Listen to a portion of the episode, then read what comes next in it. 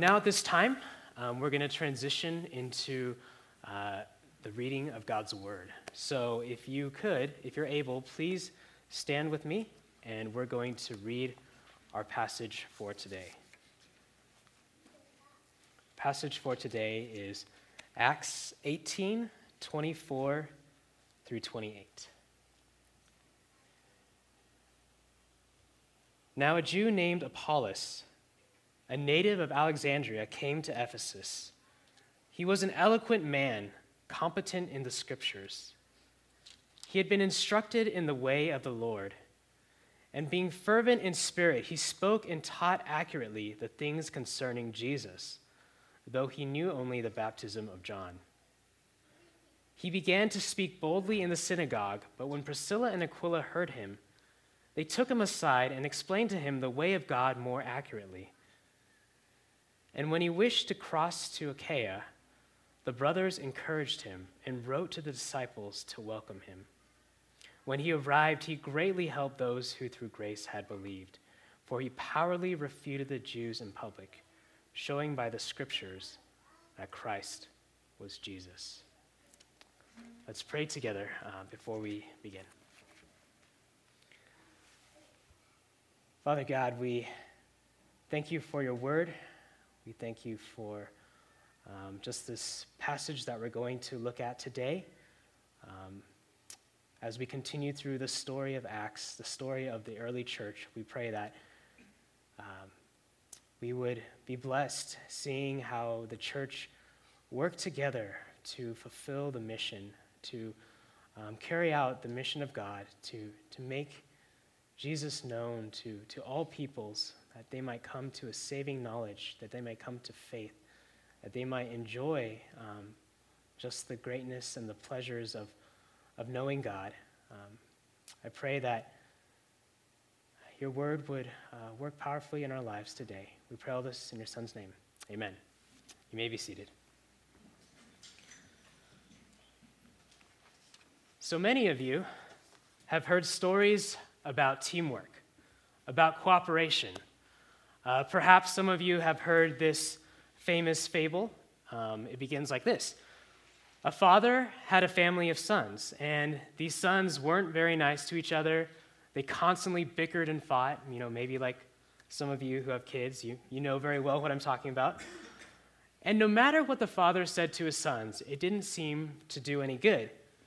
Um, no matter what he tried to get them to get along. Just his words seemed to have no effect.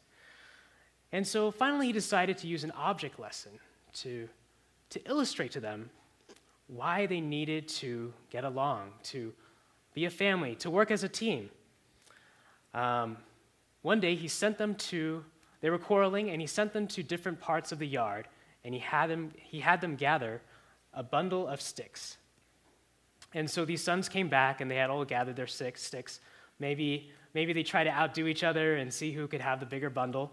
Um, but regardless, they came back, and the father told them, All right, now try to break this bundle in half. And of course, they couldn't do it. And then he said, he untied those, the bundle of sticks that, that they had tried to break in half, and he took out one stick and said, Now try to break this stick in half. And of course, they could do it. And most of you have probably heard this story. And the whole point of the story is that, you know, when you're divided, you're not effective, right? You're easily broken, you're easily led astray, but when you are together, you're strong. And perhaps you've heard this story before, perhaps you've heard it in some sort of team building exercise at work, and to you it's become kind of passe. It's like, yeah, yeah, I've, I've heard that before and you might roll your eyes at, this, at, this, at these types of stories. But often it's because we're not excited about the goal. We're not excited about what is the whole point of being a team? What is the whole point of working together? Why are we even doing this in the first place? Um, when we come to the early church, we see something different. We see that the early church was excited about their goal. They were excited about their mission, about what they were trying to accomplish, because they had received the greatest news. They had received the life giving news about Jesus coming into the world to save sinners. That, as we've heard before in, in earlier sermons, that we can be free of the idols that, that capture us, that, um, that you know, bring death into our lives, but, and we can turn away from those idols and to the true and living God. This was a message that the early church was passionate about, that they were united together in, in seeking to, to bring that message to the whole world. And this is our goal too, as King's Church, here in Long Beach, here today. This has been the goal of the Church Universal throughout the ages. And so, as we come to our passage today, what can we learn from the early church? What, can, what does a growing church look like? A growing, healthy church look like? Um, I believe that our passage today, Acts 18 24 through 28, presents us with a portrait of that growing church and how every part working together carries out the mission of God. But before we dive into our passage today, it's important to briefly reflect on the story of Acts thus far. As we've been seeing over the weeks, Acts is a story about the beginning and the growth of the Christian church. It's a continuation of the gospel story that you read about in Matthew, Mark, Luke, and John. It's a continuation of the story of the good news of Jesus Christ coming into the world, dying on the cross, and rising again to undo the tyranny of sin and death over all humanity. And this good news was so good and so life transforming that it couldn't be contained in just Jerusalem. But as Acts 1:8 tells us, it was meant to spread out beyond Jerusalem to Judea, to Samaria, and even to the ends of the earth. And last week, as Robin preached, we saw that the good news of Jesus had gone quite a ways away from Jerusalem. It had reached the city of Athens, all the way in Greece. And because the Spirit of God was at work, people heard Paul preach at, you know, uh, preach in Athens, and some of them believed, and the church grew.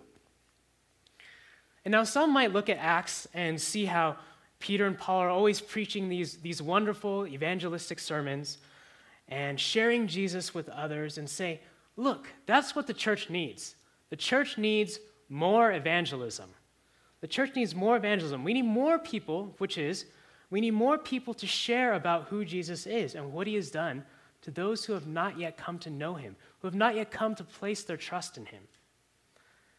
And some might say, we need more of it because that's how the church grows, when more and more people come to believe in Jesus.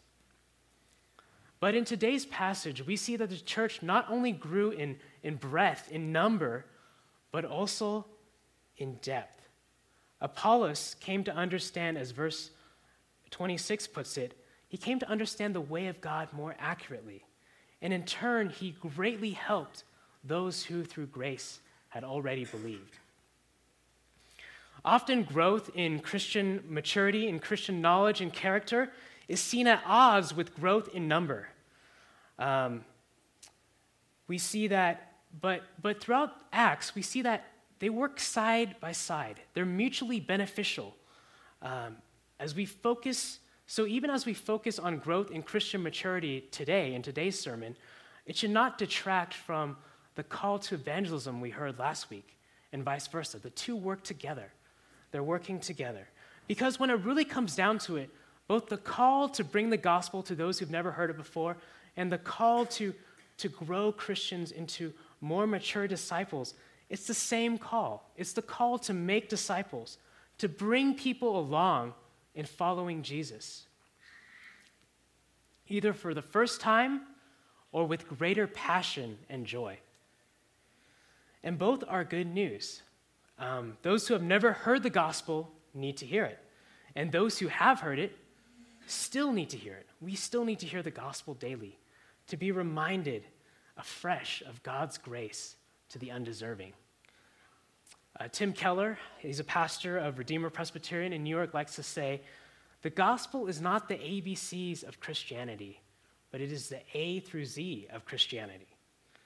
And in Acts 18, 24 through 28, we read about a dynamic leader named Apollos, who perhaps knew his ABCs, but was still learning the A to Z.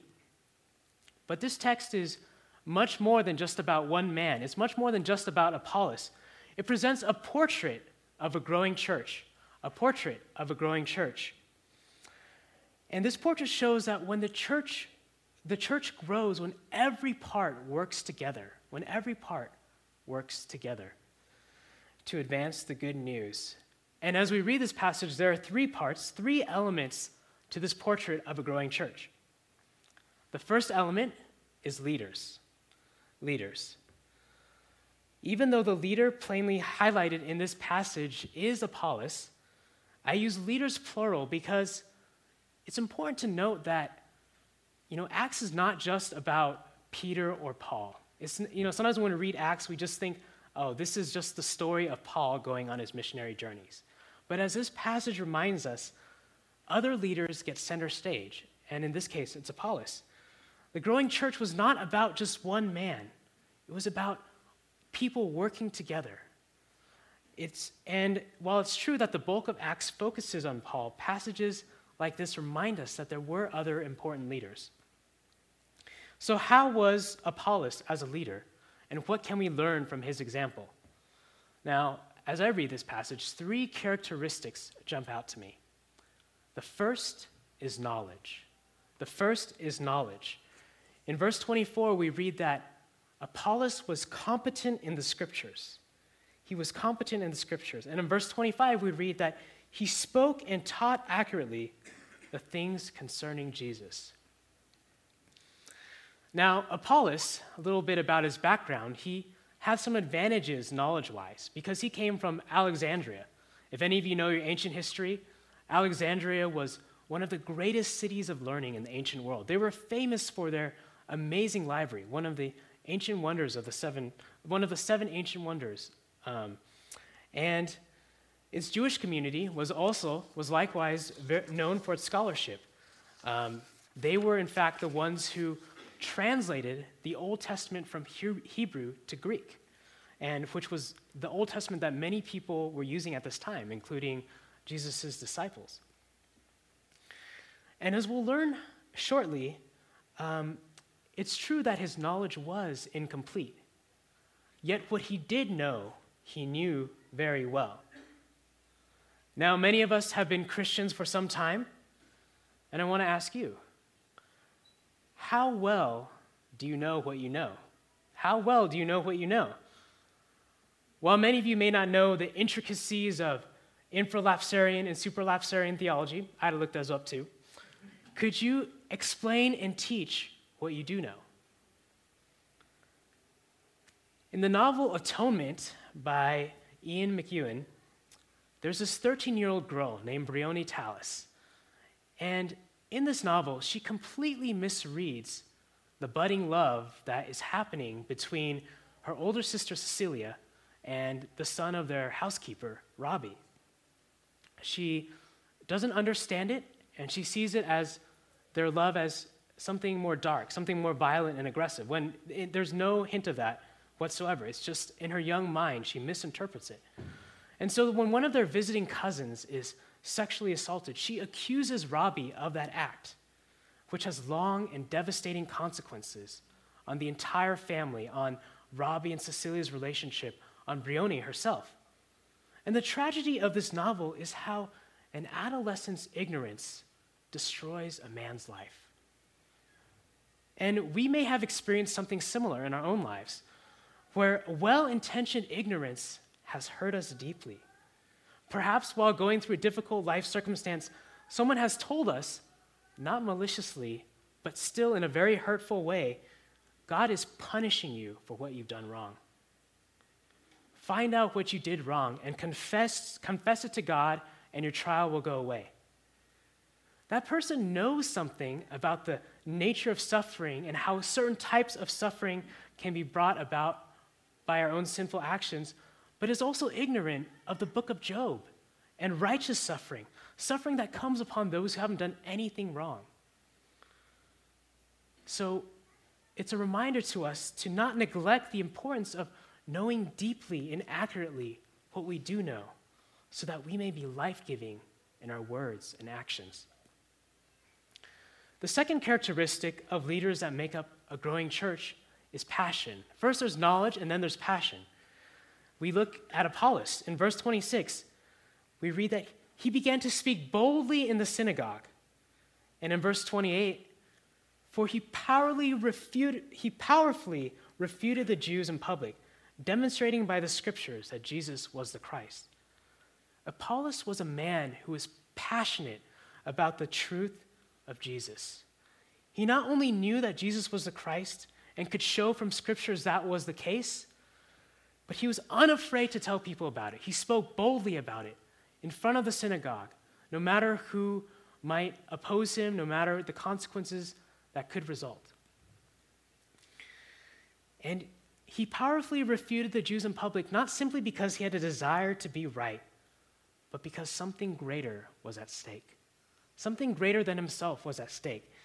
Either Jesus was the promised Savior of the world, or he was simply a religious zealot, uh, a Jew, uh, a rebellious Jew who you know, died a criminal's death on the cross. That's all he was, if, if it was not true that he was the promised Messiah. And Apollos was gripped by this truth about Jesus. The grip by the truth that Jesus is the way, the truth, and the life, and no one comes to the Father except through him. That truth gripped him down to the very core of his being. And so he was full of zeal and passion to let the world know that through Jesus, man can be made right with God. Now, Jonathan Edwards, um, he's a pastor and theologian.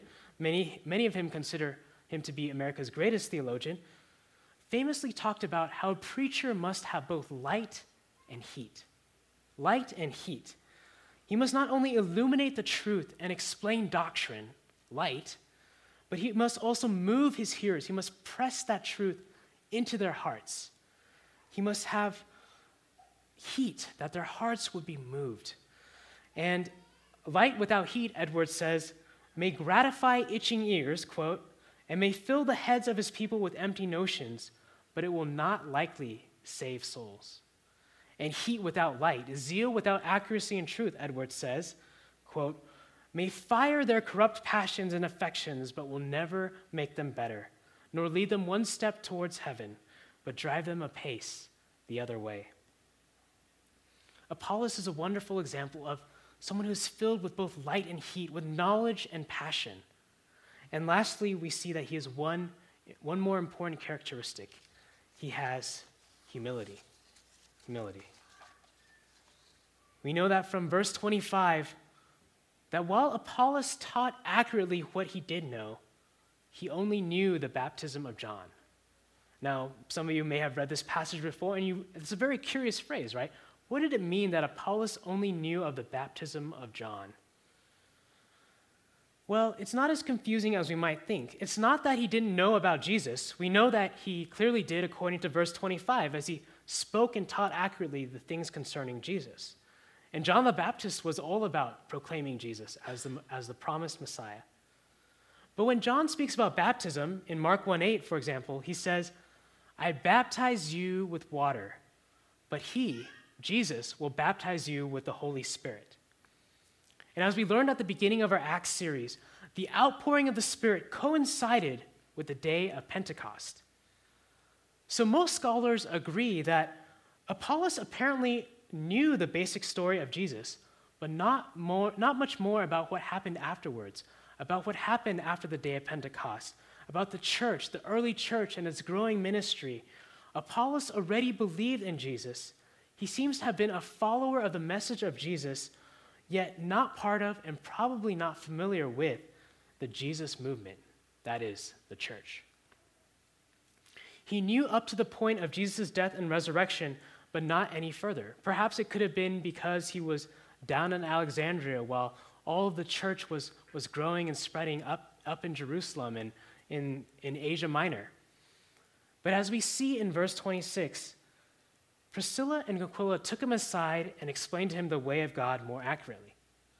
And I don't think I'm reading into this verse when we conclude that no one is forcing Apollos to listen to the words of Priscilla and Aquila. When they approached him after he spoke in the synagogue, he could have said, Nope, I'm good. I don't need to listen to you. You know, I'm the guy on the stage. I'm the one telling you all these things, and I don't need to I don't need to learn from you. Who are you, right? He didn't say that. Rather, he went with them. He had a humble heart. He had a learner's heart. And he didn't think himself above from learning from two people in the crowd. Knowledge, passion, humility are three characteristics we see in Apollos and are important characteristics for all of us who might be in spiritual leadership, who aspire to spiritual leadership. Many of you may not think of yourselves as spiritual leaders, but it is often thrust upon us, whether we like it or not. Moms, you lead your children. Husbands, you lead your wives.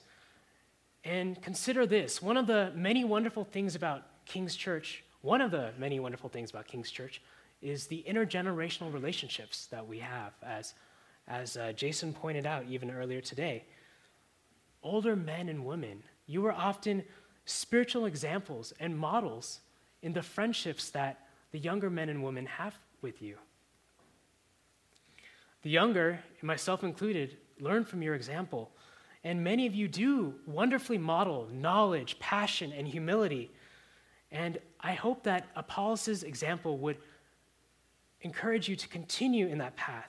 And would all of us seek those qualities as we aspire towards being leaders in the church and in the home?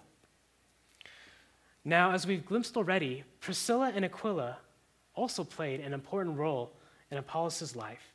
They are an example of the second of the three elements that make up this portrait of a growing church. The second element is disciplers. Disciplers. Now, disciplers is a Christian term. You know, you probably will never hear it outside of church, but it is a very helpful one. The idea of a discipler is similar to a coach or mentor. Yet it goes beyond that. A discipler is first a disciple, a follower of Jesus who teaches others, who brings them along, who brings others along and teaches them how to follow Jesus as well. A discipler invites someone into their life and teaches them through word and action. This is a well established pattern throughout the early church, and we see that Barnabas discipled Paul. He took, him, he took Paul, even in the beginnings of Paul's ministry, under his wing, so to speak. In Acts 11 25 through 26, Barnabas actually seeks out Paul in Paul's hometown of Tarsus, and finding Paul brings him to the city of Antioch. And there, for a whole year, they, they met with the church and taught others. Paul, likewise, as we see in Acts, takes Silas and Timothy under his wing. He brings them along in his missionary journeys so that they probably spent almost nearly every waking hour with him as Paul went out and evangelized and planted churches they learned from Paul, they walked with him, they saw his life. So much so that Paul repeatedly calls Timothy his child in, in 1 Timothy and 2 Timothy.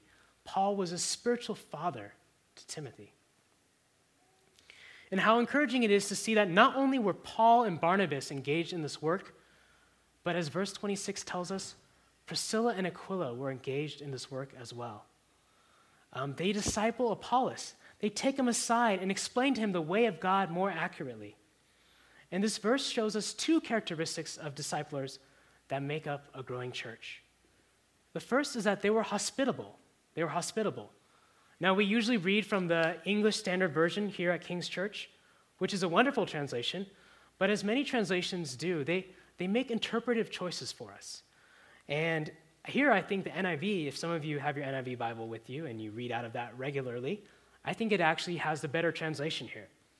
It says, When Aquila and Priscilla heard, when they heard Apollos speaking, they invited him into their home and explain to him the way of God more adequately. The idea that Priscilla and Aquila welcomed Apollos into their home makes sense in context. It is unlikely that their interaction with Apollos was just a one time conversation was just a one and done thing. Hey, you know, they catch him after the service and say, hey, you, are kind of missing some, some key things about who Jesus is and about his church. No, more likely, they brought him into their home. Um, it, the idea of their hospitality is, is much more than our modern, our modern definition of hospitality, which is often limited to just you know, having dinner parties and entertaining guests in our home. Here we see that hospitality for Priscilla and Aquila was welcoming someone into your home and into your life. I know for a fact that many of you here understand and practice this type of hospitality. Your open door means more than just coming over for dinner. It means be a part of my life. That's what your open door means.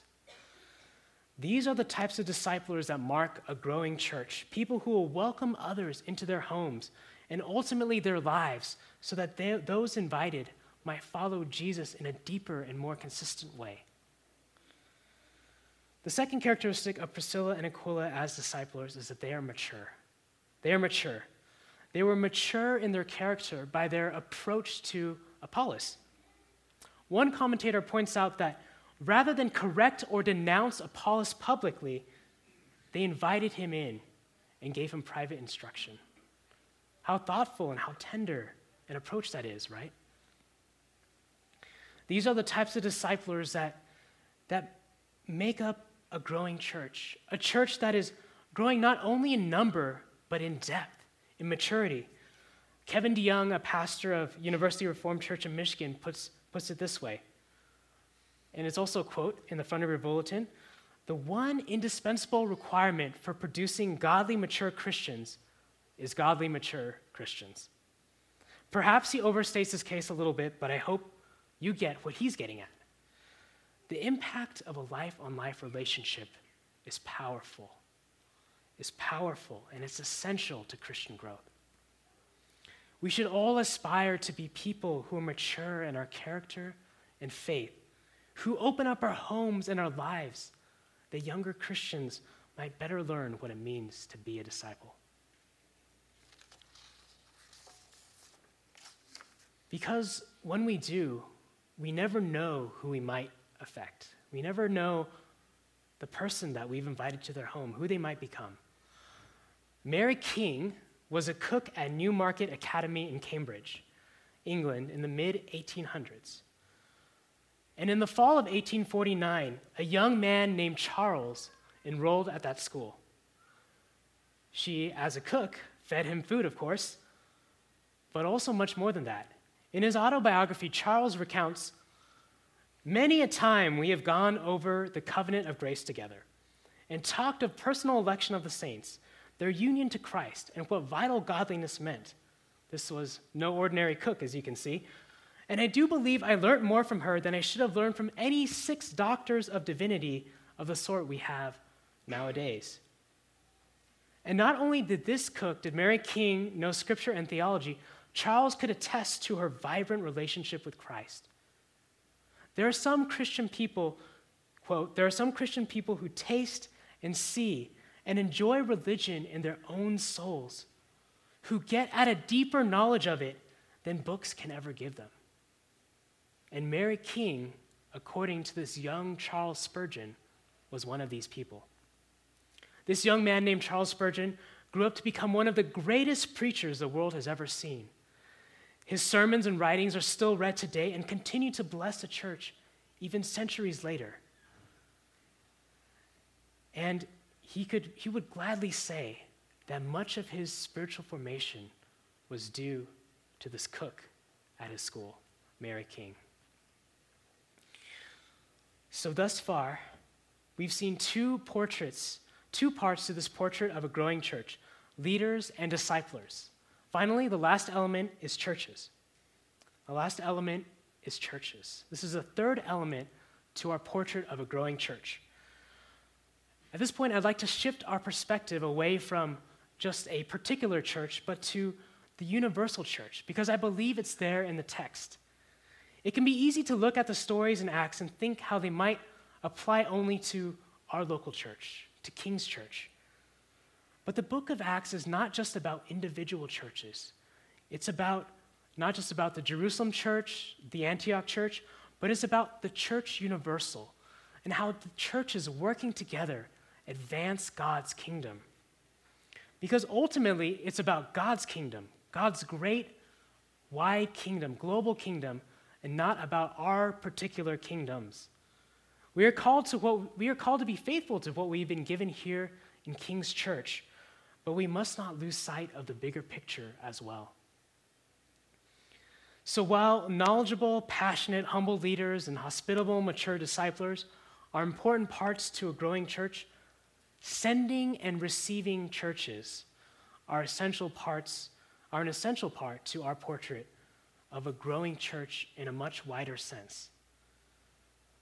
First, sending churches. In verse 27, Apollos had an, a desire to leave Ephesus, which is on the west coast of Turkey, and he wanted to cross the Aegean Sea to Achaia, which is a region in western Greece. Now, we don't know exactly why Apollos had this desire, but we do know that the response, we do know the response of this church in Ephesus, where he was currently. What did they do? Did they try to keep him? Did they try to dissuade him from going? Did they say, no, you can't go, like, we, we need you? No, instead, despite all his gifts, despite, I'm sure he was, you know, doing great work there, they encouraged him. They even wrote to the disciples in that region to welcome him. They sent him out. They were generous with one of their most precious assets, so to speak, a leader with knowledge, passion, and humility that any church would love to have. And we also see that Apollos was well received. There was a receiving church at the other end. We see this more by way of inference, perhaps, but when he arrives in verse 27, it tells us that Apollos was able to greatly help those who through grace had, who had believed. Those who received him were receptive to Apollos. They were receptive to his teaching. They had the same attitude towards Apollos that Apollos had, had towards Priscilla and Aquila. They had an open heart, a listening ear, and a humble attitude towards Apollos' teaching. And so the church in Achaia, most likely the Corinthian church, grew in depth in understanding, in knowledge that is, in a knowledge that is more than just head knowledge, but a knowledge that is whole souled and transformative, a knowledge that goes deep down and transforms the way we live. And we see all the parts working together here to advance God's kingdom.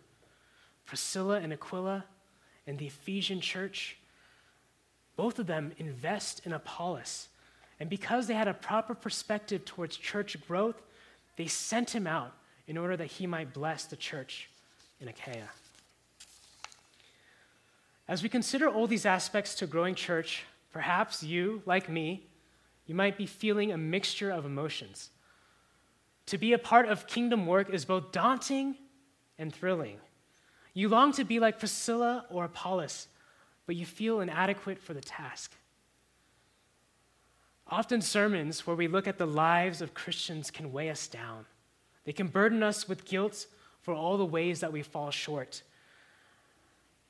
And the feelings of conviction within that complex of emotions are good.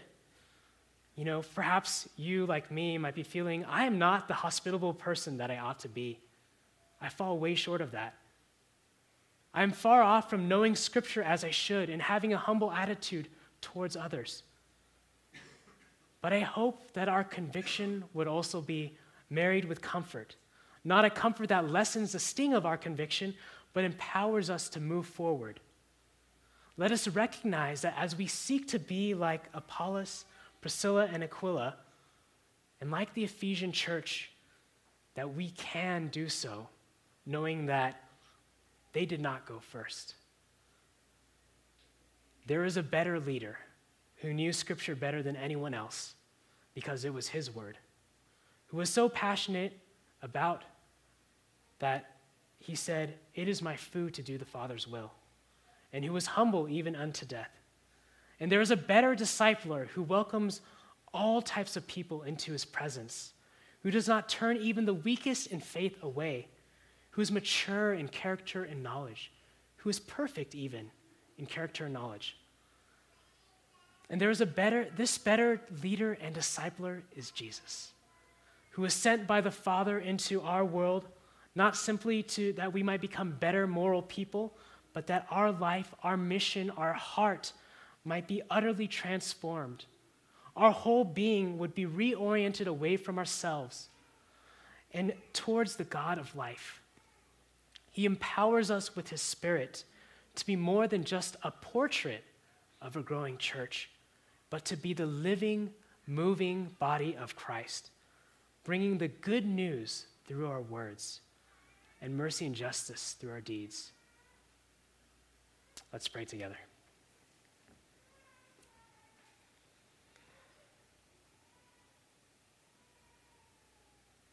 Father God, we are humbled by this passage as we consider um, the leader Apollos was um, knowledge, passion, and humility. As we consider those who faithfully discipled him, Priscilla and Aquila, um, full of hospitality and grace and maturity. And as we think of the Ephesian church who generously sent him out. We know that we fall short of this picture, and yet we're thankful that um, it is not dependent on us, ultimately, that we, we, get to be, we get to be a part of your kingdom work because of Jesus Christ, because he has saved us and transformed us. He has given us a greater purpose, a greater mission in life, one that is not one that is not one that will simply fade away, that will um, be done and over with when we die, but lasts for eternity. And I pray for everyone here that as we go throughout our lives, that we would keep our eyes fixed on, on Jesus, that we keep our eyes fixed on what our lives are truly about. Um, we would not get caught up in the idols of, of success and comfort and power and family and career, um, we would know that these are good things, but they are not ultimate things. So I pray, God, um, give us eyes to see, give us hearts that might turn towards you and empower us to, by your Spirit to live out your mission. We pray all this in your Son's name. Amen.